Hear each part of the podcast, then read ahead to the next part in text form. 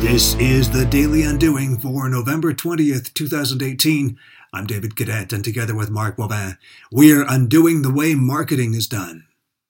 I find as I get older in the profession of post secondary education that I run the risk of coming ever so close to embodying the grumpy old profs I met when I first arrived. I don't want to be that, I remember murmuring to myself 15 years ago.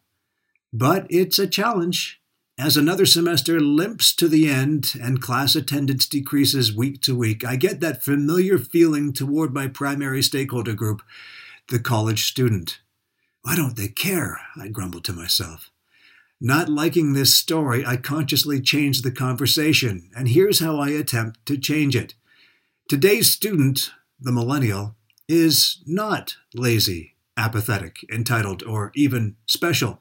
I know this flies in the face of common perception, but let me make my point. We don't teach a category. We teach individual human beings, some of whom do carry the aforementioned characteristics, but many do not. Marketing segmentation is a dangerous proposition. It's the business equivalent of discrimination. Focusing on the traits, behaviors, and opinions which do not jive with your own, then cast those characteristics across an entire population.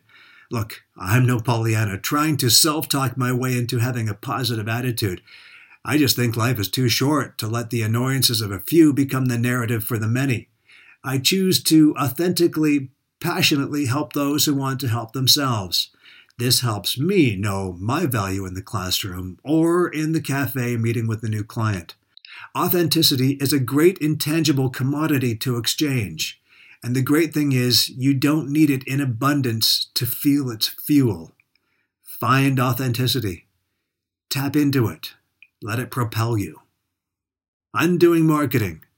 That's what we do. And you'll find examples here on the Daily Undoing.